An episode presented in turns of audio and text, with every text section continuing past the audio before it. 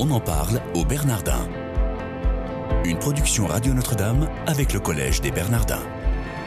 Une émission présentée par Sabine de Rosière.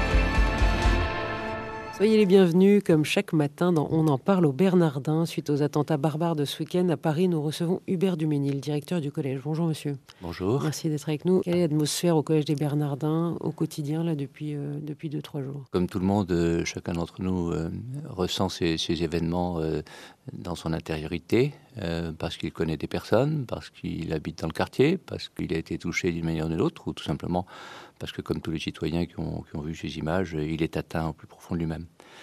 Euh, mais nous avons par ailleurs euh, à prendre des, des- des décisions parce que euh, là aussi nous sommes un lieu ouvert au public, nous avons des activités, nous sommes situés au cœur de Paris et donc comme toutes les organisations, euh, nous avons à décider ce que nous avons à faire dans ces circonstances. Et alors, Donc, du coup, vous allez avoir des changements de programme dans les jours ou semaines à venir? Voilà, donc dès, dès la nuit de vendredi à samedi et toute la journée de samedi et dimanche, il a fallu prendre des décisions. Le collège a été fermé pendant deux jours, euh, samedi et dimanche. Et puis ensuite, évidemment, nous sommes tout à fait alignés sur les décisions nationales, les recommandations des pouvoirs publics, ça va de soi. Manière pour nous de montrer d'une part que nous sommes en ligne et solidaires de la situation nationale, mais aussi que, comme beaucoup d'autres, nous voulons montrer que la vie continue, mais en même temps, il faut être responsable et prendre des mesures de sécurité et de protection. Les cours reprennent, mais nous annulons un certain nombre d'événements tout au long de la semaine, soit pour nous associer directement au deuil public les trois jours, soit parce que nous estimons que dans le contexte actuel, il y a des choses qui ne sont pas opportunes, des choses qui ne sont pas nécessaires, qu'il faut reporter ou reconsidérer.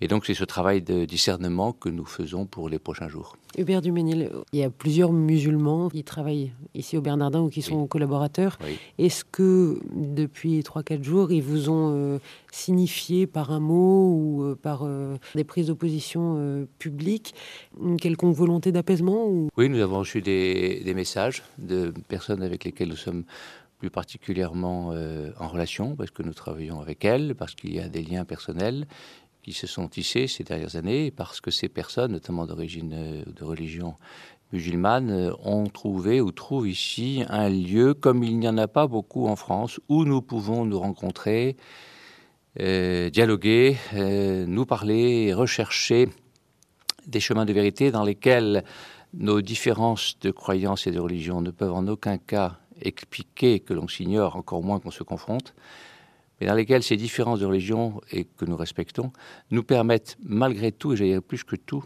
de nous rapprocher les uns des autres et de regarder ce que nous avons à dire et à faire ensemble. D'autant plus que nous sommes dans cet environnement humain et une société qui évidemment a tendance à accentuer les confrontations, à violenter les confrontations. Et nous voulons être ici un lieu, au contraire, où ces confrontations d'idées, ces confrontations même de convictions, peuvent être des chemins de progrès et d'espérance et non pas des chemins de violence. On en parle au Bernardin aujourd'hui avec euh, Hubert Duménil, qui est directeur du collège euh, des Bernardins. D'aucuns disent qu'il faudrait rentrer en, qu'il faudrait entrer en résistance. Qu'est-ce que vous en pensez? Oui, je sais que ce mot est utilisé euh, quelquefois. Il évoque euh, des contextes de guerre et le mot, évidemment, est utilisé. Donc on peut comprendre que par rapport à d'autres épisodes de notre histoire, cela puisse évoquer des attitudes psychologiques dans lesquelles des personnes, face à quelque chose qui paraissait perdu, euh, n'ont pas voulu accepter cet échec et euh, sont rentrés dans cette résistance. Euh, Voilà, je pense qu'il faut faire un petit peu attention à ce que l'on dit aux, mots. On peut aussi avoir le sentiment que euh, est uniquement dans une situation de résistance passive, c'est-à-dire que l'on que l'on résiste euh, passivement à quelque chose qui nous affronte, alors qu'on pourrait aussi imaginer et d'autres formes d'action qui seraient plus positives, c'est-à-dire dire des choses, affirmer des choses, proposer choses. Et donc je pense qu'il peut y avoir une part de résistance euh, pour ne pas accepter ce qui nous tombe dessus.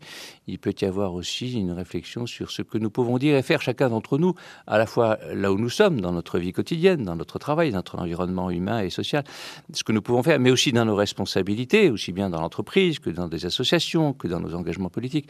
Qu'est-ce que nous pouvons faire et qu'est-ce que nous pouvons dire? Qu'est-ce que le collège peut proposer comme signe, comme message, comme proposition d'espérance, qui ne soit pas uniquement je refuse ou je résiste à ce vent de violence, mais qui soit je propose autre chose et je crois qu'autre chose est possible. Et je le dirais avec d'autant plus de force et de conviction que l'environnement pourrait dans un premier temps euh, sembler me donner tort. Et l'idéal au Bernardin, c'est qu'on peut se former justement pour euh, accueillir ça et former son intelligence à trouver des solutions. Voilà, se fortifier. Oui, j'aime beaucoup ce mot euh, de se fortifier. Au fond, ce qui est proposé ici, euh, c'est se fortifier son intériorité. Alors, on se fortifie lorsqu'on approfondit sa connaissance de la parole de Dieu, lorsqu'on a des références chrétiennes qui nous permettent de, voir le monde, de voir la dureté du monde, mais aussi de fortifier l'espérance que l'on peut nourrir à partir de l'écoute de cette parole. Donc, se fortifier, effectivement, effectivement, c'est dans cet approfondissement de la, connaissance et de la recherche de vérité. C'est aussi se fortifier dans le dialogue et la confrontation euh, avec les événements du monde. Et on évoquait tout à l'heure cette euh, agression que nous avons tous par ces événements qui nous détruisent dans un premier temps et qui nous mettent en difficulté. Se fortifier, c'est aussi justement se sentir capable avec d'autres tous ceux qui sont de bonne volonté, se sentir capables avec d'autres euh, de proposer des progrès, des ouvertures, des dialogues, des pistes ou des chemins, comme nous le disons, euh, qui puissent être partagés, répandus, transmis dans les messages, dans les médias, dans les sites euh, des uns et des autres. D'autres le font, beaucoup d'autres le font, et si on rassemble ces paroles dans le monde entier, et pas uniquement en France, comme le parole, les paroles du pape, par exemple, nous invitent à le faire, on peut penser qu'en effet, nous pourrions être un peu plus forts. Est-ce que vous pensez que ces, événements vont changer euh, l'accueil pour les rencontres euh, en vue de la COP 21 Nous avons le, sentiment que ces événements rendent encore plus ardente notre euh, conviction que la mission du collège est bien dans ce monde de dureté, de violence et d'affrontement, d'ouvrir des chemins de dialogue et de paix dans lesquels tous les hommes de bonne volonté s'écoutent et se reconnaissent. Et de ce point de vue, le message du pape dans l'encyclique adressé au monde entier sur la question du climat n'est pas un message réservé aux catholiques ou à telle ou telle religion. Il s'adresse bien au monde entier. Tous les hommes de bonne volonté ont conscience qu'ils appartiennent dans une maison commune. Et en tant que tel, le collège de Bernardin sorte de petite maison commune euh, proposée euh, à ceux qui veulent bien le fréquenter, sur place ou dans le site, euh, peut-être aussi un lieu où ces paroles trouvent un écho pour être exprimées, reformulées, partagées avec tous ceux qui ont vu dans cette parole du pape un message de mobilisation, mais aussi un message d'espérance. Donc toutes les rencontres sont maintenues? Toutes les rencontres sont maintenues et nous pensons même qu'elles auront, dans ce contexte-là, je dirais, une importance encore plus grande de possibilité de euh, partage avec tous ceux qui pensent que cet avenir du monde se joue aussi euh, en ce moment et par nous-mêmes, et eh bien d'être ce lieu d'accueil et de partage. Donc ce programme est, maintenu et nous, espérons bien que nous pourrons le, le, dérouler dans les meilleures conditions et qu'il aura euh, un impact avec tout ce qui sont en train de se préparer à vivre ces semaines au-delà même de la conférence COP21, comme étant un tournant dans l'histoire de l'humanité. Suite aux attentats de janvier euh, dernier, il y a eu plusieurs rencontres au Bernardin qui ont parlé justement de, cette vague de Charlie. Est-ce que vous pensez, vous, que dans les semaines à venir, les Bernardins vont devoir euh, proposer de nouvelles euh, rencontres qui vont pouvoir analyser peut-être ce qui s'est passé là ce week-end? Oui, euh, nous, nous sommes particulièrement sensibles à la dimension euh, religieuse, voyez, de ces, de ces événements. Euh, bon, le pape a dit que lorsque l'on utilise le nom de Dieu pour justifier la violence, on blasphème. Et nous, nous aurions envie de dire, ben justement, faisons l'inverse, c'est-à-dire dans la proposition que nous faisons euh, d'entrer en dialogue pour réfléchir aux questions du monde et de le faire en vérité, c'est en adoptant cette attitude d'ouverture et de réflexion euh, sur les questions du monde que nous pouvons avancer sur un chemin qui nous rapproche de Dieu. Vous voyez, c'est-à-dire c'est presque le chemin inverse. Et donc euh, proposer des chemins de paix et avancer sur des chemins de paix et de dialogue, c'est d'une certaine manière commencer à avancer sur un chemin qui nous rapproche de Dieu. Et non pas dire que parce que Dieu nous a dit ceci ou dit cela, il faut agresser les autres ou, ou leur faire du, mal. Donc, euh, nous sommes sensibles à cette question religieuse qui n'est pas forcément partagée par, euh, par tout le monde. On l'a bien vu après les événements de, janvier.